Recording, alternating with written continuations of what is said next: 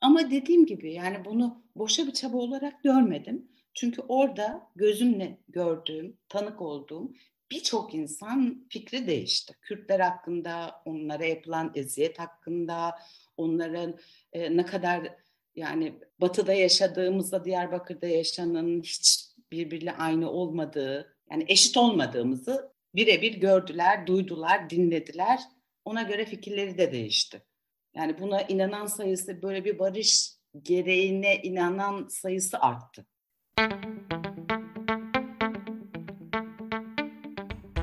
Demos Araştırma Merkezi, Türkiye'de ve dünyada çatışma ve barış, toplumsal cinsiyet, insan hakları, geçiş dönemi adaleti ve hafıza gibi konularda ana akım olana eleştirel bakış açıları sunuyor. Demos'tan sesleri Spotify, Apple Podcast ve diğer podcast platformlarından dinleyebilirsiniz. Bu podcast, Friedrich Ebert Stiftung Derneği Türkiye temsilciliğinin katkılarıyla hazırlanmıştır. Demos'tan Sesler'den herkese merhaba, ben Atiye. Ee, bugün alandan seçmelerde sinema ve tiyatro oyuncusu Lale Mansur konumuz olacak. Ee, kendisiyle 2013 yılında kamuoyuna deklare edilen ve çözüm süreci sonrası oluşturulan Akil İnsanlar deneyim üzerine kısa bir sohbet gerçekleştireceğiz. Öncelikle hoş geldiniz Lale Hanım. Hoş bulduk. Ee, şöyle bir giriş yapayım. Ee, sembolik olarak 2013 tarihinde deklare edilen çözüm süreci e, Diyarbakır Nevruz'unda, yüz binlerin huzurunda ve ana akım televizyon kanallarında canlı olarak tüm Türkiye'ye duyuruldu. E, Kürt sorununun demokratik siyaset yoluyla çözümlenmesi açısından da süreç çok büyük bir umut yaratmıştı. E, ardından meseleye dair birikimi bulunan ve toplumun çeşitli kesimlerinin itibarını kazanmış olan yazar, sanatçı, akademisyen ve STK temsilcilerinden oluşan 63 kişilik bir akil insanlar heyeti oluşturuldu. E, siz de bir sinema ve dizi oyuncusu olarak bu heyette yer aldınız. Öncelikle heyete dahil olma süreciniz nasıl gelişti diyerek başlayalım isterseniz. Buyurun. Böyle bir teklif geldiğinde e, ben de yakınlarıma danıştım. Yani bunun içine gireyim, girmeyeyim, ne yapayım, ne edeyim diye. E, çok olumlu dönüşler olunca ben de kabul ettim. Çünkü bu bir barış projesiydi. E, Birçok insan benim AKP'li falan olduğumu zannetti ki hayatımda oy vermedim onlara ve vermem. E, bambaşka dünya görüşlerimiz, bambaşka fikirlerimiz ama eğer bu bir barışsa konu olan ve böyle bir imkan varsa ortada e, ben de bunun için katıldım aslında e, Akil'in insanlar heyetine. Ki e, toplantılar sırasında baştan beri e, şuna bekliyordum. Bekliyordum değil de olabileceğini varsayıyordum. Yani bütün or- yaptığım konuşmalarda da bunu söyledim. Dedim ki bu bir barış projesi ve biz burada birkaç taş üst üste koyacağız ama Türkiye bu. Rüzgarın nereden eseceği belli olmaz. Biri gelecek bir tekme savuracak. iki tane taş kalacak. E biz de o iki taşın üzerine taş koymaya gayret edeceğiz devamında. E tam da öngörebildiğim bir şekilde tabii bu benim bir isteğim arzum değildi ama bunun olabileceğini tahmin edebiliyordum. Hı. Ama yine de o süreç boyunca e, yani yüzlerce binlerce insanla bir araya geldik. Ben e, Akdeniz grubundaydım e, ve hayatımda hiçbir e, köyü yanmış bir Kürtle yan yana aynı masada oturmamış insanlar geldiler, dinlediler birebir birinci ağızdan. Bir kısmı e, dedi ki yani bizim hani soracağımız bir takım şeyler vardı geldiğimizde ama şimdi bunları dinleyince bu sorular düştü.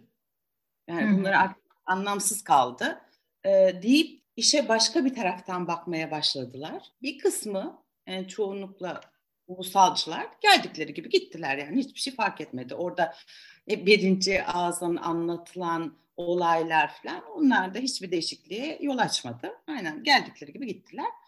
Fakat dediğim gibi yani çok büyük bir çoğunluk bir kere e, en başında yani gezi olayları başlamadan önce e, Sabancı Üniversitesi'nden bir profesörle e, onun yardımıyla bir şey oluşturulmuştu. Onar kişilik masalar. E, yani 15-20 masadan söz ediyoruz burada. E, ve onlara bazı sorular sorulmuştu. Yani bu başarıya ulaştığında 10 yıl sonra nasıl bir Türkiye'yi hayal ediyorsunuz? Çünkü eğer gerçekten başarıya ulaşsaydı şu anda bambaşka bir Türkiye'de yaşıyor olurduk.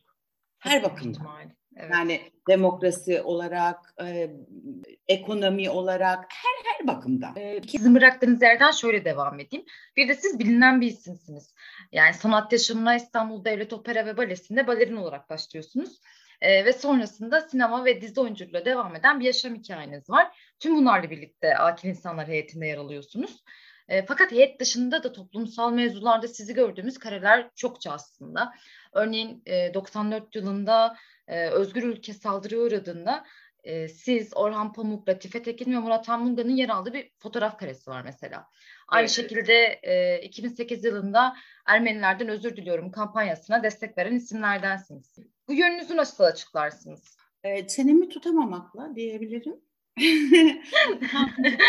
e, e, DGM'de düşünce suçuna karşı girişimden yargılanıyorduk. Hı hı.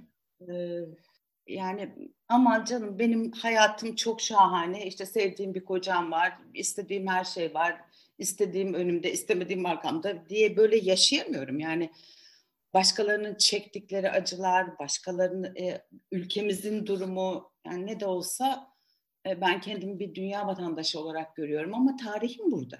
Yani hı hı. İstanbul'da doğdum, İstanbul'da büyüdüm ve kayıtsız kalamıyorum.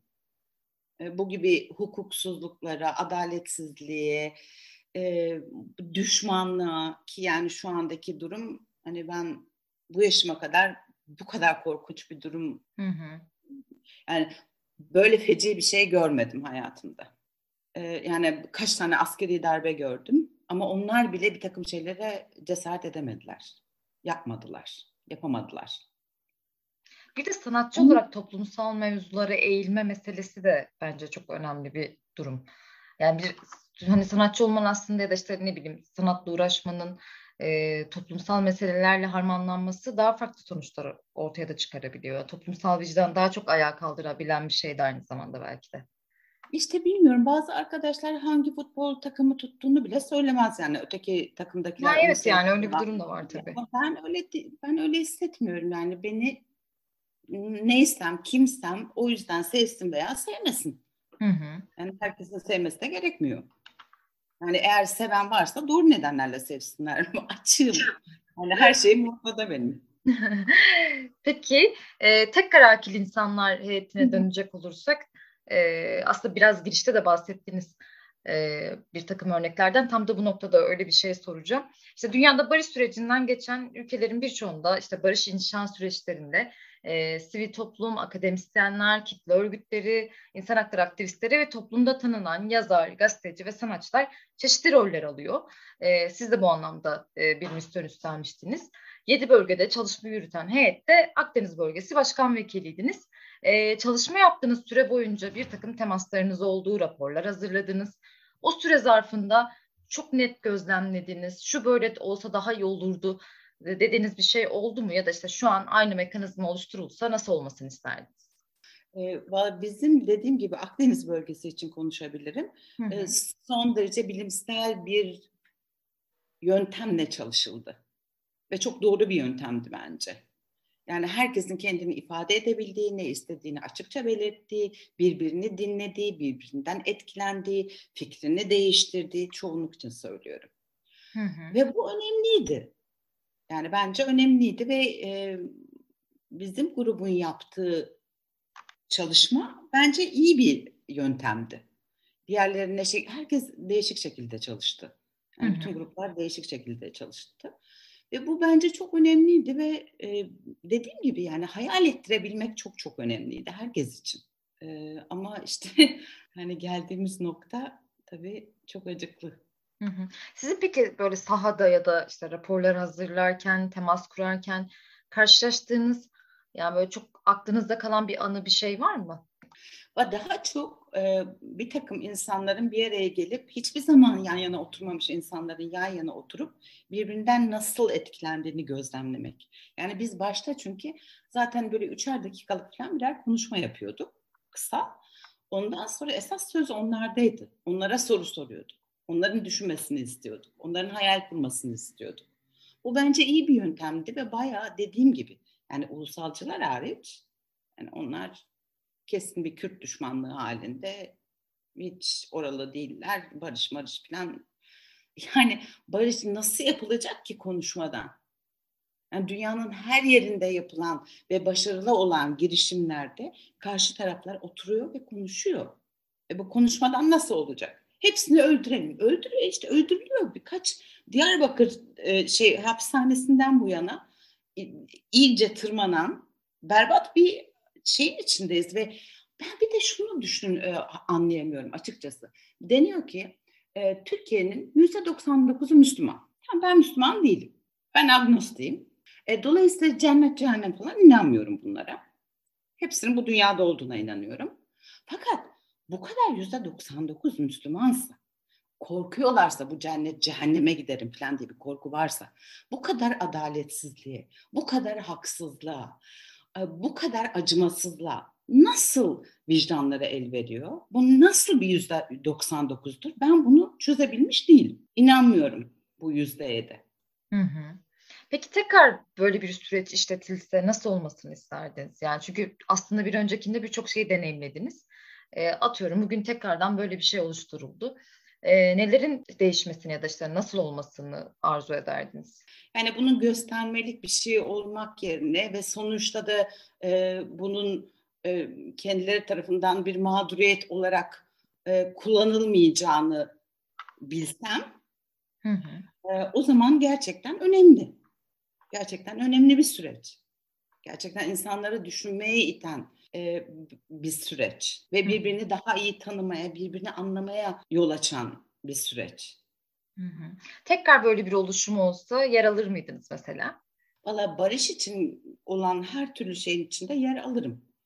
Ee, ama dediğim gibi yani bundan bir mağduriyet çıkarılmıyor. Yani beni çok şaşırtan şey e, bu geziden sonra bu büyük toplantıları yapamadık. Tek bir büyük masa etrafında toplanıyorduk. Ee, ve orada işte köyü yanan bir Aa, pardon pardon biri vardı bir Kürt bir adam vardı ve fabrikası varmış ve başına gelenleri anlattı. Karısıyla televizyon seyrediyorlarmış. Ee, işte şu kadar sırf Kürt çalıştırıyor fabrikada diye ki bu doğru değil. Ee, böyle özel timler e, helikopterlerden inerken televizyondan seyretmişler. Yani trajikomik şeylerdi. Bu ve o anki sessizliği hatırlıyorum. Yani anlattı anlattı. En önce tabii gülüyordu. Sonra kaldık. Hepimiz hep beraber. Yani çok çok etkili tanıklıklar vardı. Gerçekten etkileyiciydi. Yani e, peki siz böyle süreç bittiği zaman neler hissettiniz? Süreç bittiğinde gezi vardı e, ve işte çok sevdiğim Mehmet Ali Alabora'ya sanki o yapıyormuş, o başındaymış gibi. Yani biliyorsunuz müthiş bir şey uygulandı. Yani müthiş bir haksızlık. Korkunç bir şey. Şu anda hala Osman Kavala. Yani mesela o geziyi kimse tek başına organize edemez. Yani bunu herkes biliyor.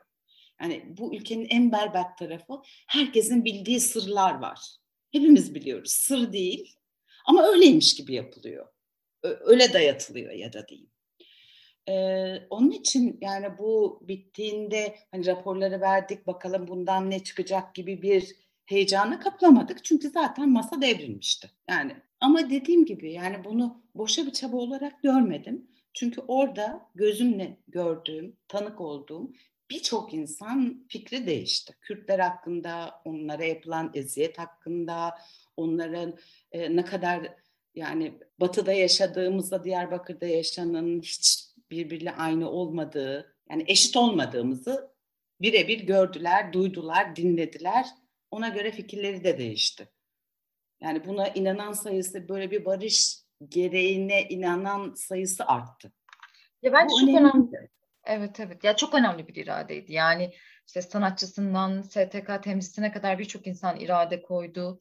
E, siyasi olarak çok ciddi bir e, gelişimdi zaten. E, gerçekten işte düşünsenize 100 yıllık bir sorun birden çözümleniyor. Fakat birden sekteye uğradı. Kişisel olarak da sizin böyle hissettiklerinizi aslında merak ediyorum yani. Hani, e, sizde ne uyandırmıştı? Nasıl bir farkındalık uyandırmıştı bu e, süreç içerisinde yani, yani, yaşadığınız deneyim? Şimdi den, yani çalıştığımız süre içinde geziden önce e, dedim ki yani iyi ki böyle bir şeyin içindeyim. İyi ki ufa, ufacık da bir katkım olsa. Yani ne olursa olsun çok küçük bir katkım bile olsa mutluyum. Ama geldiğimiz sonuç hiç öyle olmadı. Yani sonuçta bittiğinde ve bu gezi döneminde büyük bir kızgınlık vardı yani. Çok çok kızgındım olan bitene. Ve bu kadar bir de şeyi merak ediyorum. Yani o süreç içerisinde siz akil insanlar heyetinde yer aldığınız süre içerisinde e, hem alanda da birçok şeyle karşılaştınız hem kişisel olarak da bence bir takım şeyler açısından size de farkındalık yaratan şeyler olmuştur, durumlar olmuştur. Ya yani birden farkına vardığınız e, mevzular olmuştur belki de. Yani onu merak ediyorum aslında. Yani en çok ne farkındalık uyandırdı sizde?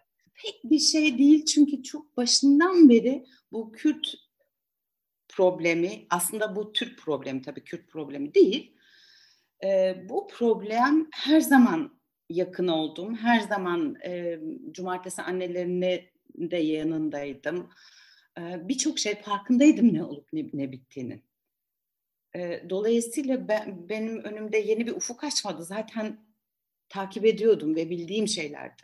Bütün o kayıplar, toplu mezarlar, e, bütün felaketlerden haberim vardı. Yani benim için hiçbir şey yenilik değildi. Benim için değişik olan oradaki insanların bazılarının nasıl hiçbir değişime uğramadan çıkıp gitmeyi başardıklarına çok hayret ettim. Bazı insanların da nasıl bir değişim gördüğünü görmek çok sevindiriciydi. Herhalde zaten tek e, karlı yanı da bu olmuştur herhalde değil mi? Yani sizin evet. yanınıza kalan. Ya, evet tabii gerçekten. Yani birçok insan farkına vardı nasıl bir cehennemin içinde olduğumuzu ve buradan çıkma yolunun olabildiği. Böyle Çok da güzeldi mi? aslında yani herkes böyle barış iklimini fazlasıyla özümsemişti bence. Ve barışı olan umutlar gerçekten çok çok artmıştı evet. yani. Birbirini tanımayan, birbirinin e, meramını bilmeyen insanlar bir anda birbirini tanımaya başladı. Bu çok önemli bir şey bence. Evet bence de. Yani, yani en önemli kısmı bu oldu. E, yani tek kazanım bu oldu aslında. Hı hı. Oraya katılan yüzlerce, binlerce insanın fikirlerinde bir değişiklik olması, bir takım şeyleri görebilmeleri nihayet önemliydi. Peki süreç sona erdiğinde, sekteye uğradığında siz akil insanlar heyeti içerisinde yer alanlar e, hiç aranızda bu durumu konuştunuz mu? Yani... Şimdi bu bir barış projesiydi ve bitti. Raporlar yazıldı, verildi ee, ve tabii hiçbir şey olmadı. E, ondan sonra bizim bir araya gelmemiz kadar saçma bir şey düşünemiyorum. Yani çünkü bu bir projeydi. Belli bir programı vardı. Şu kadar gün şuraya gidiliyor, şu kadar insanla toplanılıyor, bu konular konuşuluyor, şu sorular soruluyor. E, yani bu bir projeydi ve bitti. Yok şunu soruyorum aslında. Ee, yani işte tekrar devam etmesine dair bir irade gelişemez miydi üzerinden bir konuşma, tartışma gerçekleşti mi acaba? O zamanlarda nerede? Hiç yani gezi de gezi kıyamet gibi sürüyor. Ortada yalanın bin bini bin para. Yok içki içilmiş Dolmabahçe'de yok bilmem ne falan. Oo, toz duman halinde her şey. Yani hiç ben bir daha öyle bir yere de yaklaşabileceklerini pek zannetmiyorum. Yani şu anki durumda. Çünkü sadece mağduriyet üzerinden yürüyorlar. 19 yıldır baştalar. Artık bu hangi mağduriyet ben anlamış değilim. Her şey mağduriyet. Sizin e, son olarak böyle akil insanlar deneyiminize ilişkin söylemek istediğiniz bir şey var mı? Yani anlatmak istediğiniz. Keşke o noktalara gelinse, keşke gerçekten bir barış olsa, gerçekten bambaşka bir ülkede yaşıyor oluruz. Buna çok inanıyorum her açıdan. Şu anda sahip olmadığımız her şeye sahip oluruz. En çok ne değişirdi sizce? Neler değişirdi? Tekrardan Daha böyle bir süreç. Bir ülke, bir kere her şeyden önce. E, gerçekten adaletin adalet olduğu bir ülke. Bağımsız bir yargı. E, çok daha iyi bir ekonomi. Çünkü harcanan paraları düşünecek olursanız yani o paralarla neler neler yapılır ülkede. Yıllardır süren ve sonu yok. Ve dünyada da hiçbir zaman bu şekilde kazanılmış bir bir şey değil bu. Yani evet bilmem kimlere öldürelim. E olmuyor işte. Yok öyle bir şey. Yani bunu herkes biliyor ama işte gel gör ki oydu, hesaptı, bilmem neydi falan derken kimse yanaşmıyor. E, şunu sorayım bir de son olarak. Siz bu süreç içerisinde bu süreci deneyimlerken çevrenizden, yakınlarınızdan, ailenizden nasıl tepkiler almıştınız? Ben çok destek gördüm açıkçası. Yani sorduğum, konuştuğum herkes çok destekledi. ne güzel. Şeyler var. Zor zamanlarda barışı nasıl kurgulamak gerekiyor? Yani e, şimdi tamam çok zor bir süreçten geçiyoruz hem ekonomik olarak, politik olarak e, ve diğer açılardan. Ama barışı konuşmayalım diyemiyoruz da. Peki böylesi zor zamanlarda, böylesi zor süreçlerde barışı nasıl konuşmak lazım? Bir kere herkesin her şeyden önce bu kadar düşmanca, bu kadar yıpratıcı e, bir dilden vazgeçmesi gerekiyor. Bu hepimize düşen görev. Yani bu kadar kutuplaşma, bu kadar birbirini e, yani takım tutuyor, takım tutuyor gibi. Yani mesela eminim AKP'ye oy verenler de görüyordur şu anda ne olup ne bittiğini. Ama hayır o takım ya. Hadi gidip ona veriyor. Mesela yani bir insanların birazcık vicdanlarıyla davranmaları gerektiğini düşünüyorum. Ama bunun her şeyden önce bu kutuplaşmayı yani bu e, kutuplaşmadan kaçınmamız gerektiğini düşünüyorum. Karşılıklı birbirimizi daha iyi anlamaya gayret etmemiz gerektiğini düşünüyorum. Tabii bunları yapamayanlar için söylüyorum. E, ve gerçekten yani bu korkunç bir dil kullanılıyor şu anda. Bundan da vazgeçmemiz gerektiğini düşünüyorum. Lale Hanım çok teşekkür ederim. Gündemos'tan Sesler'de oyuncu Lale Mansur konumuz oldu ve kendisiyle 2013 yılında kamuoyuna deklare edilen çözüm süreci sonrası oluşturulan akil insanlar deneyimini konuştuk. Yine barış umutlarını ve zor zamanlarda barışın önemine vurgu yapan güzel bir podcast yayını oldu. Umarım dinleyicilerimiz de dinlerken keyif alacaktır. Hepinize iyi günler. Hakkımızda ne düşündüğünüzü merak ediyoruz. Demos'tan seslere üye olmayı, puan vermeyi, yorum ve önerilerinizi bizimle sosyal medya hesaplarımız üzerinden paylaşmayı unutmayın.